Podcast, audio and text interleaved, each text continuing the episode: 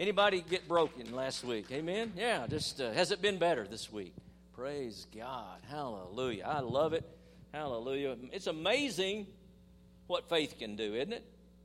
It's simply amazing what a heartfelt, faith filled prayer can do. When Bev and I were courting many years ago, it's been almost 20 now. Yeah, we're celebrating 20 here in a few few months. There was a, I was in a rough patch in my life, and there was a song came on the radio that says, "Isn't it amazing what a prayer can do?" Anybody ever heard that song? Forget the author. Isn't it amazing what a prayer can do? Yeah, I'm not going to try to sing it, okay? But it, it I was reaping. I was driving.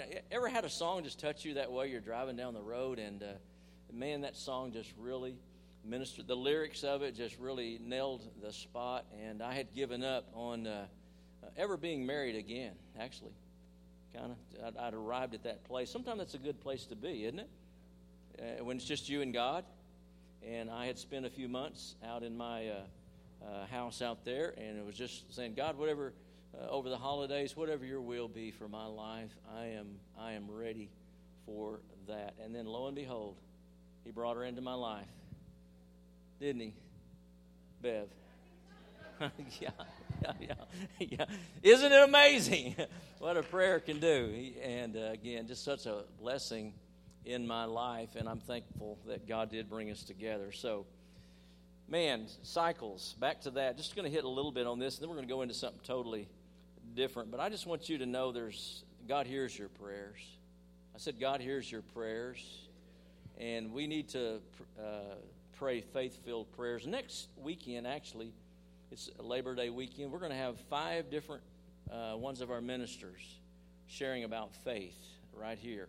They'll have, a, you know, five or six, seven minutes here, but we're going to talk about faith and salvation, faith and healing, faith in the fullness of the Spirit, the baptism of the Spirit, faith to fight against the enemy, and uh, the last one is faith to fight against the flesh. Do we need faith to conquer the flesh? Amen. So we're going to be looking at that next week. Praise God. Uh, as, as we look at cycles, though, uh, I don't know that I really brought this out quite as much as I wanted to last week, but they can cycles can become generational.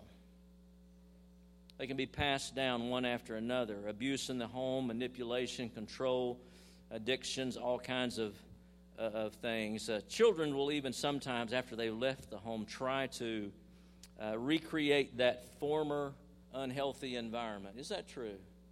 It, it's just what they know, it's the life that they've known. And I've seen this play out in ministry over and over again where you know, again, they were in that environment, so they start setting up their family, and some of those soul, same controlling, manipulating factors begin to uh, raise their ugly head there. So, you know, they say there's some stats that say that 90% of all children who are abused will grow up children, uh, will grow up and abuse, here we go, will grow up and abuse their own children. That's sad, isn't it?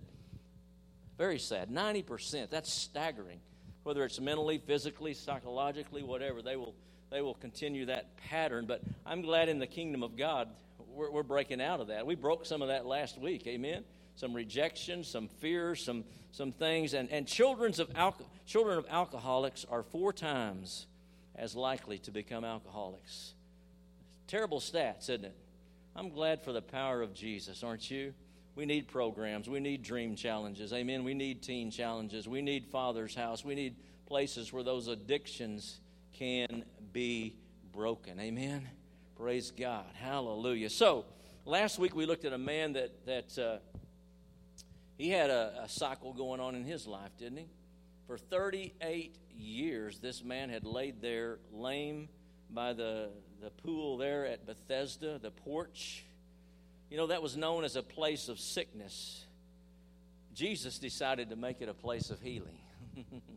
That's where all the sick, the lame, the halt, the blind, everybody went there and they begged for alms, just making out a, a bare existence, you might say it. This man was stuck, and I put this, he was used to being lame. Can you get used to being something? Being known by that label. We talked about that even some last week about the blind Bartimaeus. He was used to being lame, he had accepted it, and it was a part of him. It was who, uh, who he was. He was lame. It was a, the, the, the, the pool there was a place of self pity, and Jesus made it a place of faith. How many, how many of you know when Jesus walks into the room, everything changes? The song says that, doesn't it? When you walk into the room, everything changes. And we, as God's people, we have the mind of Christ. We can have the mind of Christ, and we can see things change when we walk into the room. Amen?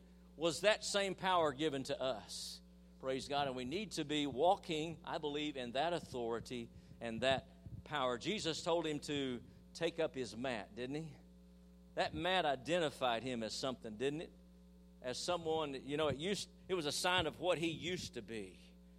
Hopeless, helpless. And yet Jesus, it was kind of his prison, we might say. Jesus transforms it and turned it around, and it became his testimony, didn't it?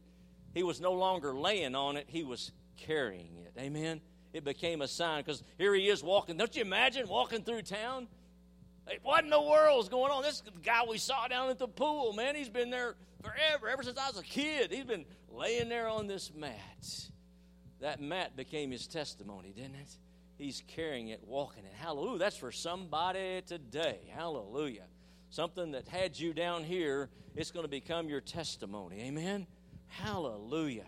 Hallelujah. I've seen so many set free over the years in, in, in, in all my years of ministry.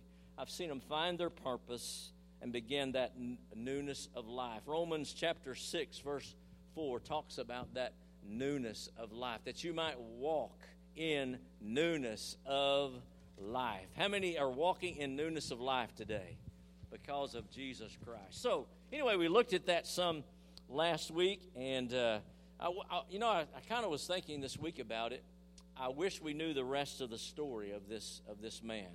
I wish I knew what he did. Did he did he live for God? Did he have a family? Did he go into ministry? What happened? And, and of course, we don't we don't know. The gospel is not clear what, what he did after that encounter with Christ. But we're going to look today at someone else who I know quite a bit about his story.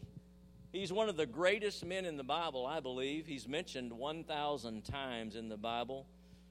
God sought him out, and he sought God out. It was a reciprocal relationship. Is that the way it should be? I mean, you know a relationship can grow old if it's not a two way street? I talk, you listen. You talk, I listen. Back and forth. We grow, don't we? And so it was a reciprocal relationship. He sought out God, God sought him out and used him uh, mightily. I haven't given you his name yet.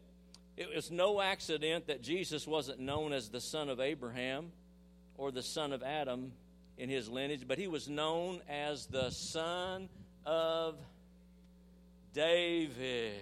Everybody say, David. I believe it's 80 times in the Bible he's referred to as the son of David. And I, I love the, the character David. Acts chapter 13, verse number 22. I'm not sure if I gave her that scripture back there or not, but it says that he was a man that pursued after God, after the heart of God.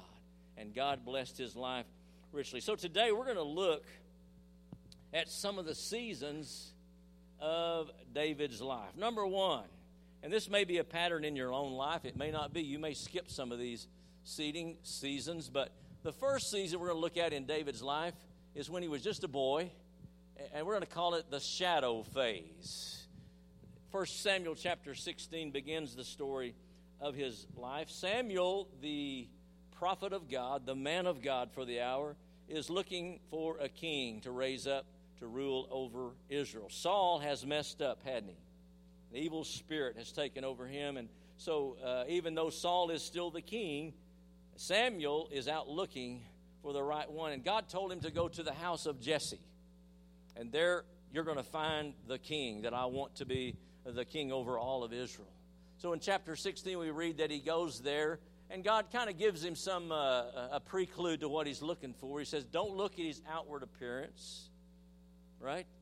Look at what? His heart. For God sees, sees not as man sees. We see the outward, don't we? but God looks on this heart. And so he goes there to Jesse's house and he says, Hey, I'm, God has sent me here. He, he had to kind of go in disguise because he was, you know, neighbors talk, don't they? What's, what's the man of God doing here in, the, in Jesse's house? So he went there as to offer up a sacrifice, supposedly. Offer up a, a sacrifice to God, but he's really searching out the king. So we're going to find that David's anointing, first of all, was a private anointing, wasn't it? It was just just family and just the ones gathered there in that household. But he, he goes there, and of course, he asked, you know, do you have some sons? Yeah, I got seven of them. You know, seven, well, eight, actually, eight different sons.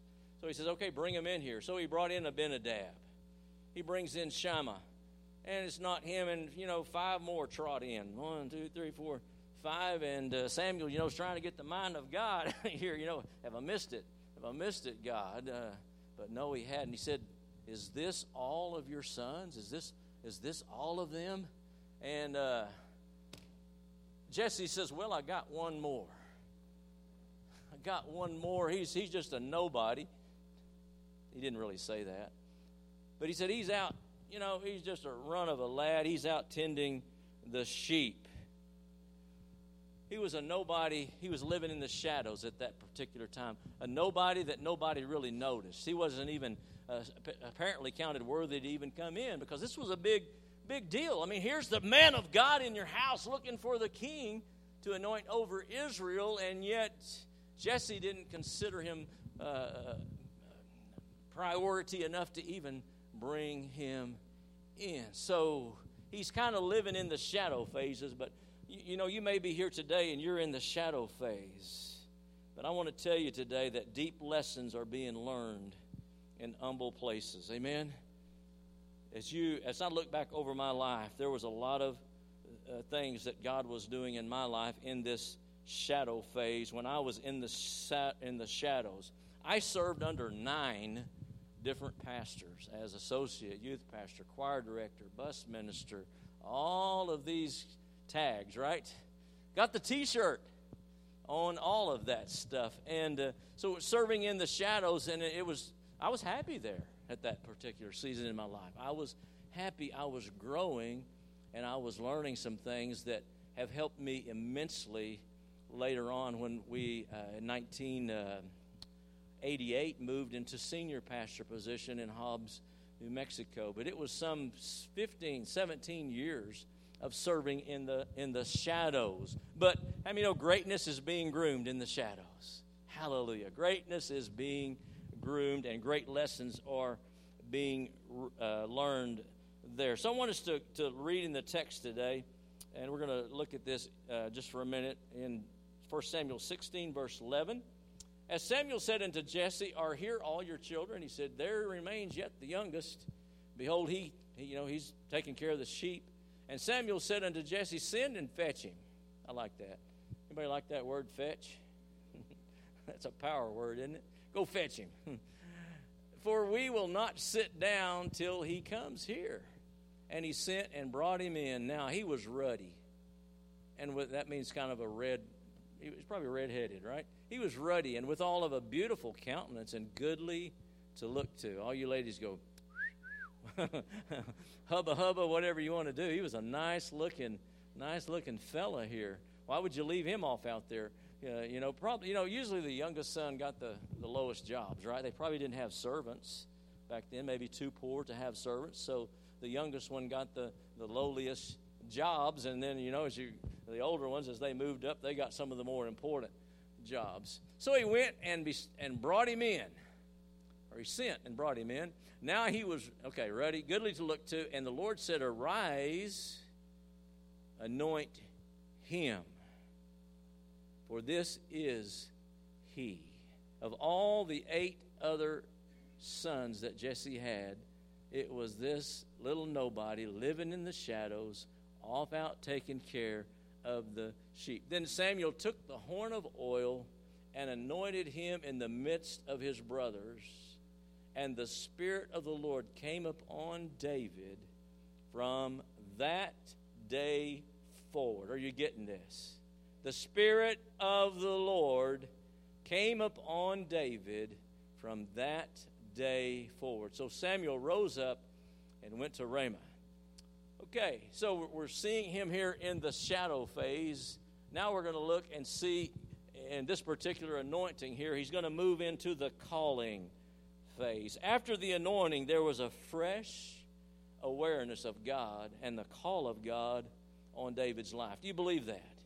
He was anointed. You know, when we anoint someone, uh, it, it's kind of something that we use. We, have done it here when we just anointed, uh, I guess we had four, but only three were here. One was in the hospital, but we anointed three young men and women here just, what, a month ago or so and sent them out into to ministry. So it's, it's kind of used to set apart for God's service. It's also a sign of granting authority and power to do something. I believe God anointed David. He chose him. He used Samuel the prophet. He sent him there to, to pour the anointing. You know, David's still dripping with the oil of the anointing. Hallelujah. Anybody ever walked in the anointing of God? Should be every day, right? We should be walking in that anointing. I did a series several years ago on walking in the anointing of God. When you invite Christ into your life, you are called, you're appointed, you're anointed. Amen? To do great things for God. I can't do what you can do, you can't do what I can do, but we can together do something for God, can't we? So here he is dripping with the oil of the anointing. And, and he's, you know, he may still be in this season of his life, he's still known as Jesse's youngest, the shepherd boy, but God was doing something to him on the inside. He was preparing David for the next phase. He knew there was going to be some giants and some things that would come. And sure enough, we find in the very next chapter here, uh, down in the valley of Elah, we're going to see David come into his own. Amen? Hallelujah. You know, and I remember this phase in my life, trying to figure things out. I knew that God had called me because He spoke it into my heart. He confirmed it uh, by a word around the altar through a person that operated in the in the word of knowledge, in the word of wisdom. How many believe that's still relevant to churches today? Amen. Has God ever used someone to confirm something in your life? Amen.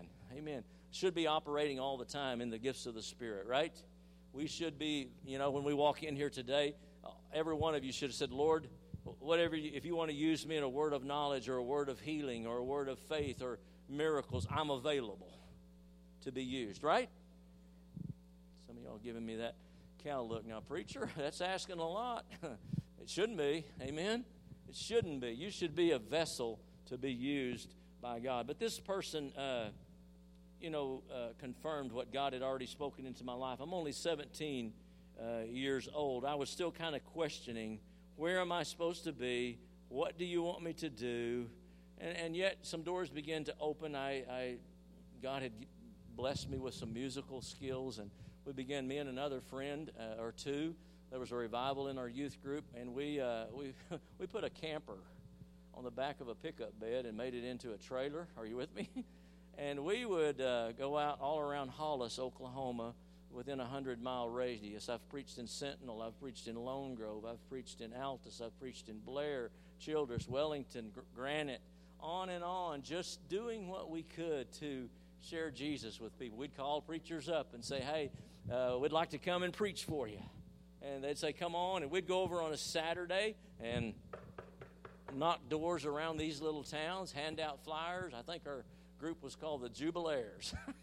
what a what a name, right? The gospel singing jubilaires are in town and want you to come, you know, type thing. So we're out knocking doors. Then we'd have a church service. So I began to get some experience. Is experience important? Amen. Singing and preaching and doing what God had called me to do. And then God began, of course, to open up some other da- doors. I'm not going to give you the whole history of my ministry because we'd be here a while, all right? But it's in this phase when you're making uh, your calling and election sure. Amen. I wanted that confirmed in my spirit, and God did that over and over in my life. You know, I knew there was something shut up in my bones. I knew the call of God was on my life. And I actually remember reading Jeremiah. Remember him? Uh, Jeremiah chapter 20, verse number 9 says, Then I said, I will not make mention of him nor speak anymore in his name, but his word was in my heart as a burning fire, shut up in my bones, and I was weary with forbearing, and I could not stay. There were seasons in my life when I want, you know, I would question, "Are you sure about this, God?" And yet, again, that fire. How many know what I'm talking about? That fire was there on the inside that would not allow me to quit. How many know quitters never win, do they? And winners never quit. Praise God. So it's in this phase when you're when God has called you that sometimes the enemy is, is, is coming against you with everything that he can to take you out because he knows if he can stop you here earlier, it's going to be easier. You know, the more you get into the Word of God, the harder it should be for the enemy to stop you. Right? The more you get into the Word of God. You know, I've read of preachers and different one getting out of ministry after years, and I'm like, hmm, wonder what happened there. You know, were they not preaching the full counsel of the Word of God, or were they just uh, doing it for some other reason besides, you know, when I read the Word of God, it, it hits me hard before it hits you. Amen? And I read it and I study it to show myself approved unto God, and it begins to work and rise up in my spirit. So uh, eventually, David, back to David, David will eventually perceive what God is trying to do through him. And eventually, there's a scripture actually that says that, and we've preached on that not too long ago. David perceived in his heart that God had made him the king. It became a revelation, a rhema word down in his spirit. So we move from the calling phase into the formation phase. And that's God is developing the heart and the skills in your life, I believe, for the next season. Let's read verses 18 through 23 here of 1 Samuel uh, 16. God is using him here in a strange way, actually, to minister to the king, Saul. All right? Do we have that in our. We don't have that. I didn't give that to you. So here, I'll read it. I just happen to have it right here.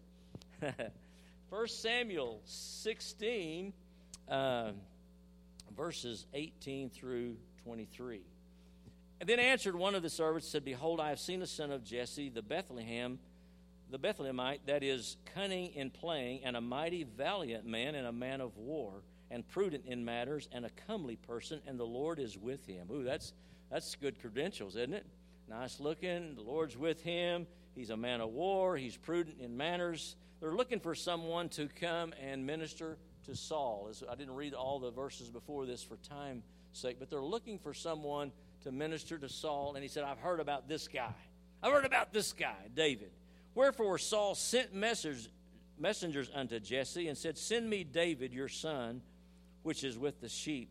And Jesse took an ass laden with bread and a bottle of wine and a kid and sent them by David his son unto Saul. And David came to Saul and stood before him, and he loved him greatly. And he became his armor bearer. Even got promotion there under Saul, the one that now you know this is a little weird, isn't it? David already knew he'd been anointed in the earlier verses of this chapter that he was going to be the king, but he here he is serving the king of Israel now. So it's kind of a weird uh, word weird relationship there. Verse 22, and Saul sent to Jesse, saying, "Let David, I pray thee, stand before me, for he has found favor." in my sight. And it came to pass when the evil spirit from God was upon Saul that David took a harp and played with his hand, and Saul was refreshed and was well, and the evil spirit departed from him. Some powerful stuff right there. Saul has turned his back on God, he's rejected God, he's become disobedient to God, and God has sent David there uh, for a reason. I believe he's learning some lessons about being a king, right? He can, how many of you know, even in a bad situation, you can learn what not to do again, right? He's learning what to do, how to run a kingdom. He's, God's got him right there. He's, you know, for a reason. Sometimes we don't know the reason at that moment, do we? When we're in a particular situation. But here he is serving under this uh, wicked king, and yet God is using him to minister unto him as he plays. How many you know David learned some things in the second, maybe even the first phase of his life? He learned how to play music. And he learned how to sling a slingshot. You know, when you're out there with the sheep, you have a lot of time, don't you? just to practice, to sing. I mean, sheep are just out there chomp, chomp, you know, eat, eating grass or whatever sheep do.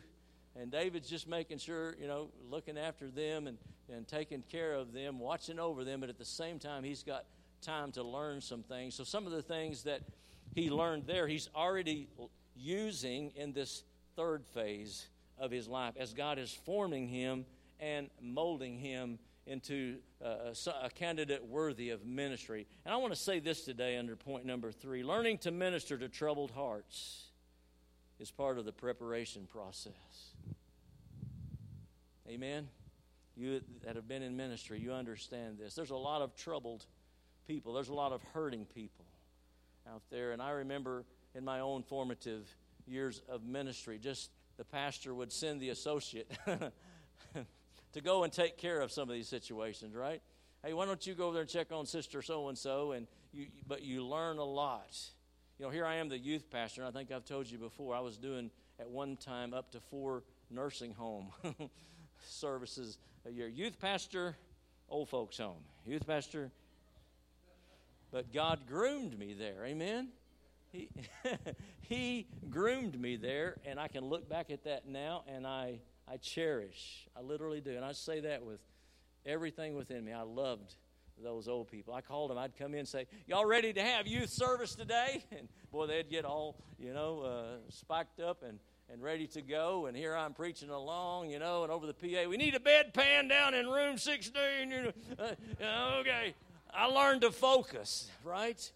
I learned to focus because here we are, you know, right in the middle of preaching, and here's the PA system right here blaring this this out. But uh, learning to minister to troubled hearts. That's what ministry. is. That's 101, isn't it? Learning to help those that have no way of helping you. Isn't that real ministry? You've heard me say this real ministry occurs when divine resources meet human needs through loving channels to the glory of God. That is real ministry right there. When no one can help you, they didn't have anything to give back, but you know they did. They did. When I left there, they'd line up, shake my hand, and say, Oh, that was just the best sermon, Brother David, I ever heard.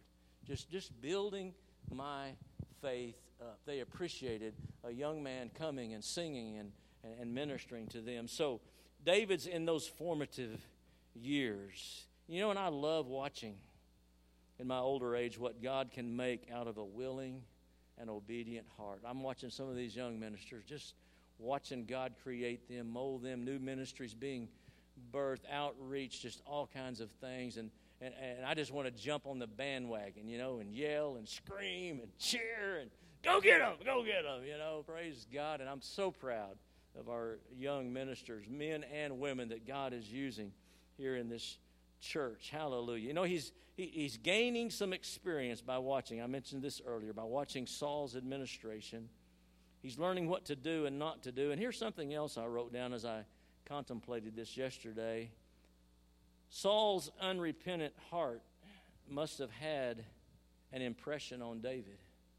He saw the heart of Saul, and he says, I don't want to be like that guy. So we read in Psalms 32 verse number five. I believe it. I, yeah, I gave you that one. I acknowledge my sin unto you, and my iniquity have I not hid. I said, I will confess my transgressions unto the Lord, and you forgave the iniquity of my sin. David learned repentance there, didn't he? It's another thing he learned. Not only how to run a kingdom, but he learned how to be honest with God. And that's the reason I believe in Acts 13 we find that God saying he was a man after my own heart. David did some things, didn't he? We find later in his life. It's not in these two chapters that we're looking at today, but later on, you know, we know the story of Uriah and Bathsheba and the whole account. Not going to go in that today, but he learned repentance there in this formative stage of, of his ministry. He learned to, to ask God for his help and to forgive him when he had messed up. Number four, we're moving along here. The testing phase. There will always be these, won't there? Anybody been tested here? oh man, preacher, if you only knew. if you only knew. Got some bruises from yesterday. No, I'm, I'm messing with you. Right. There will be a testing phase. His test is going to be a big giant named Goliath. A big giant. Some people will say 10 feet tall, others 13 feet tall. Can you see the top of my hand here? That's probably that's two and a half feet. And so, yeah, that's probably close to how tall he was. Can you imagine? I mean, Brother John's a big man back there, but you look like a wimp besides him, brother, brother, brother John. Ten to thirteen feet tall, and it, it lists in this chapter all of the the, the coat of all the weight that he's carrying, like two or three hundred pounds of just armament and all kinds of stuff. It was a big, it was a big test, wasn't it? Punch your neighbor and say a big test. big test. For 40 days, Goliath had been going out taunting all the well trained soldiers of Israel. They'd been out there, you know, here's the Philistines on one side of this uh, uh, valley, and here's the Israelites on the other. For 40 days, he'd come out and roar, Send me a man! Come out and fight! You know, on and on. So the little nobody living in the shadows, he'd come back from his, from his assignment there with Saul, back to his father's house there with Jesse. And Jesse said, I need you to go down, run some errands for me, and check on the boys down there. Take them some cheese and some cakes and different things. Check on them and see how the battle's going. Little did David know at that moment that this was going to be the biggest test of his life. But do we remember what happened in the chapter before? What happened to him? The Spirit of the Lord came upon him from that day forward. I mean, you know, when the Spirit of the Lord comes upon you, you see things differently. And he got there and he saw things differently. And he even asked them, you know, they come out and, and say, uh, I did a sermon back in 2020. I wrote it in the notes of my uh, Bible here. Uh, come see the giant. Everybody was focused on the giant, weren't they? How big he was. Come see the giant. One of them, forget which verse it is here in this text, but he gets there. That's the first thing they. I mean, you know, the devil's that way. He wants you to see the giant, the test, see how big it is. And everybody else was looking at how big the giant was. Come see the giant. Look at him. Oh, my goodness. And David, you know, he finds out that the king's wanting someone to go out and fight against this giant of a man. And he said, Hey, no problem. We'll take care of it. Really? You know, his brothers, his brothers, of course, are like, uh, you know, quit, quit your mouthing. Get back home to taking care of those few little sheep and get on out of here. Get on back home. But he's told another one and another one. Before long, it got to King Saul. There's a kid from the a young fella, hallelujah, that says he wants to go out and fight the giant, and uh, and so King Saul goes, hmm we don't have anybody else. What do we got to lose, right? And David had already begun to develop faith in his life, hadn't he? A lion came against him once, and a bear came against him one time. And he called upon God, and he slew them like they were nothing. Amen. Anybody ever faced a lion? Ooh, yeah, go ahead. Give the Lord praise. Hallelujah. Hallelujah. You know, fear will try to rise up in this phase. Doubt, fear, the enemy will bring every little thing he can to test you during this season and this phase of your life. It will be magnified. And, and of course, everybody else is saying, all the obstacles, all the, the things that say you can't do this are being presented to him. But David had a word from God, didn't he? He said, Is there not a cause here? This guy has defied our God. he has made all the, these remarks against the God of Israel. Is there not a cause here? It's not about me and me being able to whip the giant. He's defied the living God, and somebody's got to put him down. Amen? Somebody's got to put him down and put him in his place. And he said, I'll be that guy. I'll be that guy. So let's read here in, in, in, in chapter 17, verse 32, what David said to the Saul. David said to Saul, Let no man's heart fail you because of him. I'll go out and fight this Philistine. And Saul said to David, You're just you're not able to go against this Philistine to, to fight with him, for you're but a youth, and he a man of war from his youth. Again, even the king is describing the obstacles, right? He's describing how big the giant is. You're just a kid. This guy's a man of war. He rip you to shreds. David said unto Saul, Your servant kept his father's sheep, and there came a lion and a bear, and took a lamb out of the flock. And I went out after him. And I smote him, and I delivered it out of his mouth. And when he arose against me, I caught him by his beard, and I smote him, and I killed him. Your servant slew both the lion and the bear, and this uncircumcised Philistine shall be as one of them, seeing he has defied the armies of the living God. How many have read this story before? At least once or twice. Here we are today, looking at it in a different light today. The testing, the testing phase. Is faith alive in David's spirit? Is he speaking the word of God? Amen. It, there's a cause here. Hallelujah.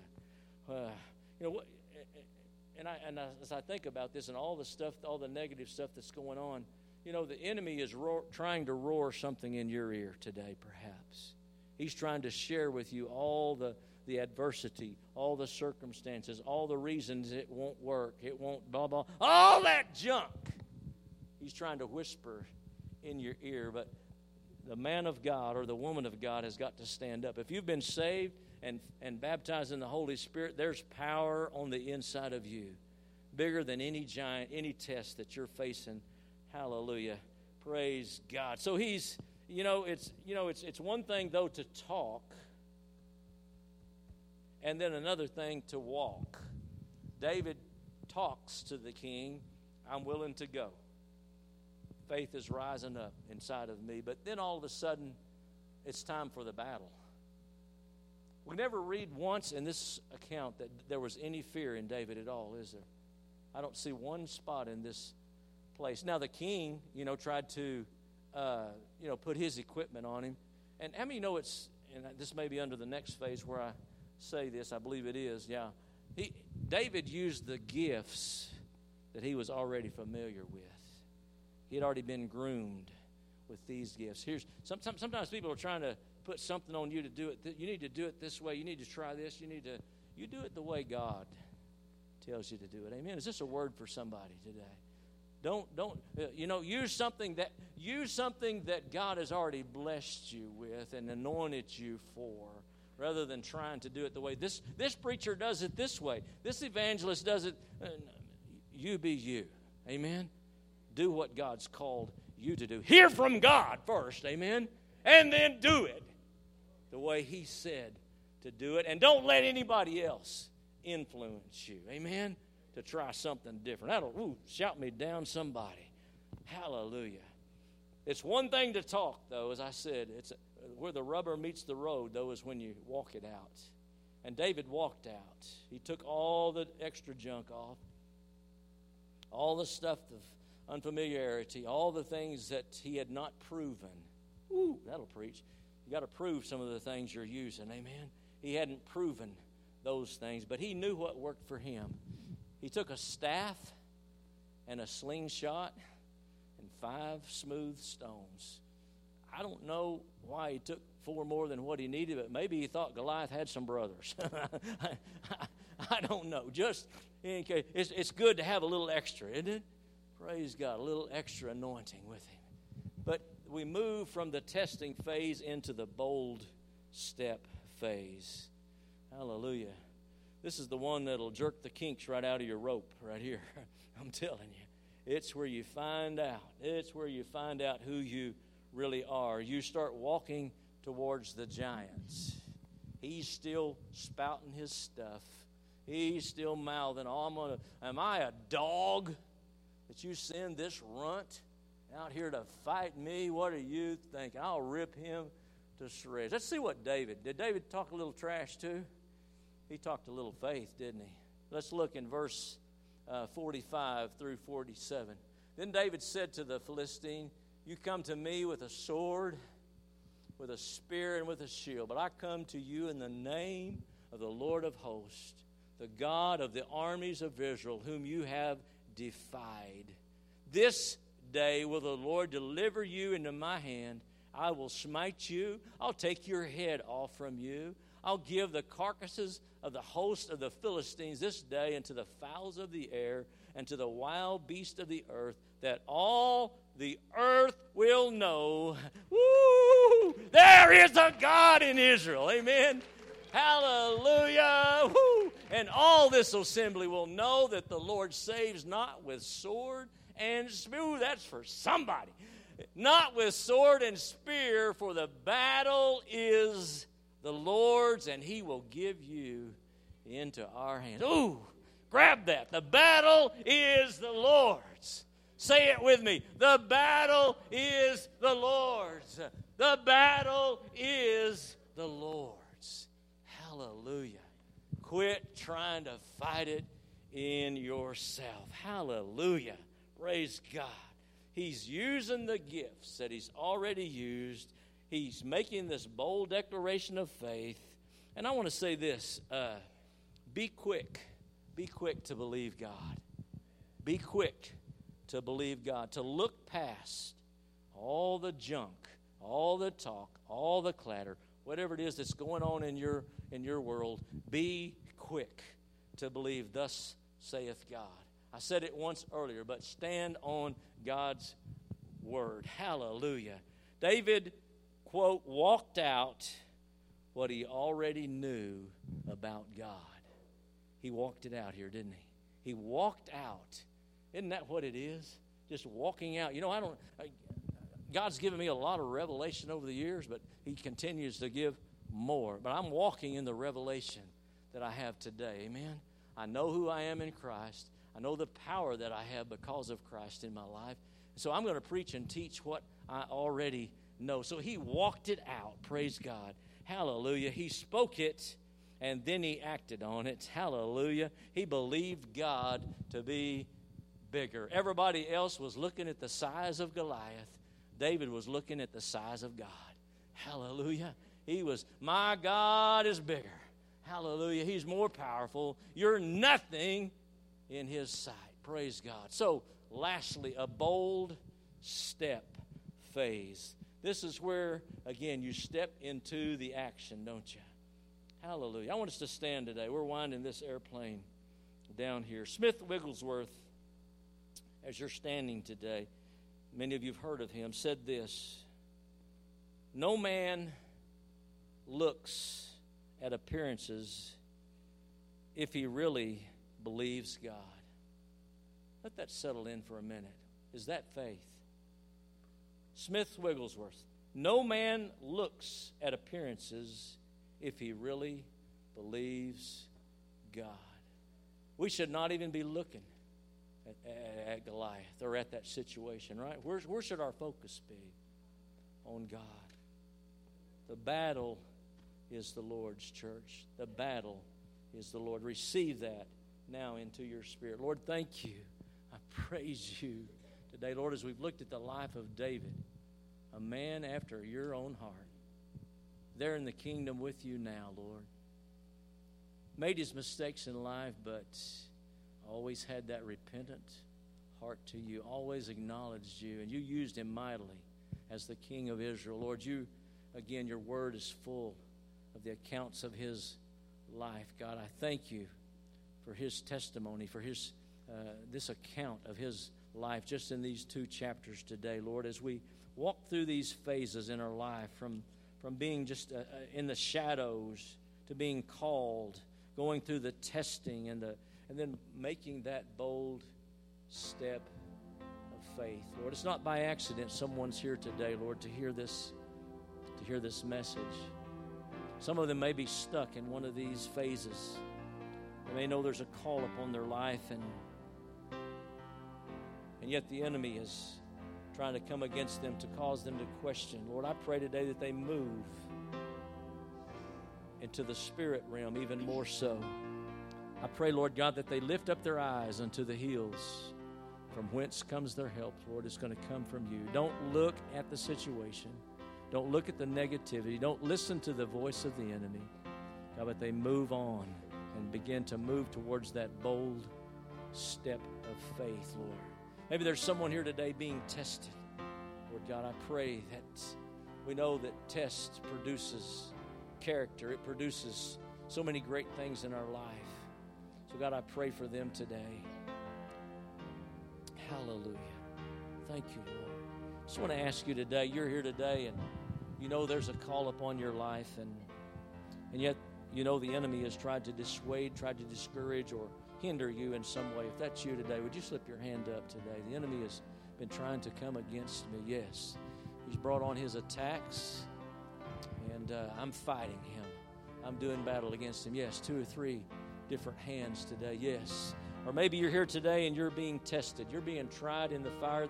There's a giant that seems formidable in front of you today, and you bind up raised hand and say, I want to whip the giant. I want to put the giant down. Yes, yes, yes. Several hands there. The giant is roaring. He's roaring and he's making his noise. God, give me strength to roar back. And not only roar back, but allow you to defeat this giant. I'm going to step aside. I'm going to release it to you and watch you move in this situation, Lord. Hallelujah. Hallelujah. Maybe there's someone here today needing to just let it go. Let it go. Give it to God. Amen. Just let it go. Hallelujah. You've wrestled with it and you've struggled with it. We preached a few weeks ago on the struggles of life. Let it go. Give it to God and watch God work. Hallelujah. Watch God work in this situation, Lord. Hallelujah. Several hands raised today. Sheila's going to sing this song right now, and as she does, I pray that something today that we said will resonate in your spirit, will rise up in you, and you'll. And if you need prayer today, also as she's singing, I invite you to come. I'll get in agreement with you. One of our ministry team will get in agreement with you. Whatever it is the enemy is trying to bombard you with, whatever season you're in in your life, God's wanting to develop you and grow you into a mighty man and a mighty woman of God. I believe it. It's not just hype, it's true.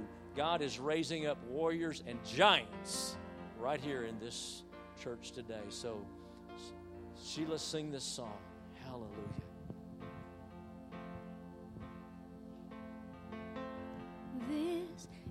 Is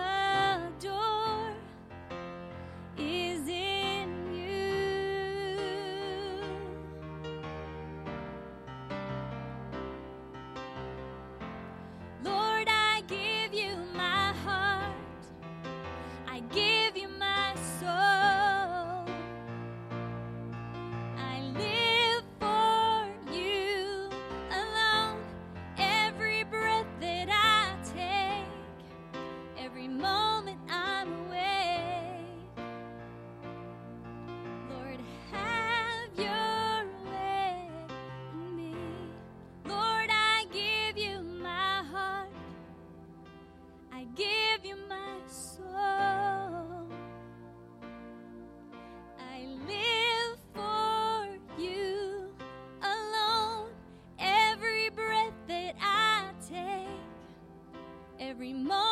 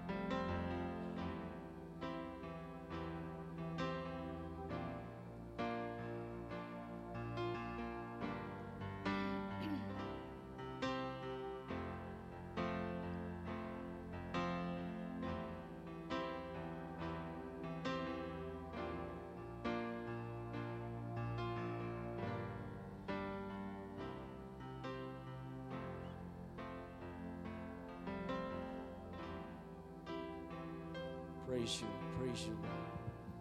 Thank you, Lord, for the seasons of life, God. Thank you. Thank you, Lord. Hallelujah. I think the Holy Spirit's wanting to use somebody here today, so just step on out. Step on out. Hallelujah. Praise the Lord. Praise the Lord. Praise the Lord. Avail ourselves to you, Lord. Here we are, standing in your presence. Thank you, Lord. Thank you, Lord. Thank you, Jesus. Thank you, Jesus. Hallelujah. We wait for you. We wait for you. Hallelujah. We wait for you. Hallelujah. We wait for you. Stay in your will, Lord. Stay in your will. Hallelujah. Be used of God. Be used of God today. Hallelujah. Wait for you. Wait for you. Thank you, Jesus. Here we are, standing in your presence. Hallelujah. Hallelujah.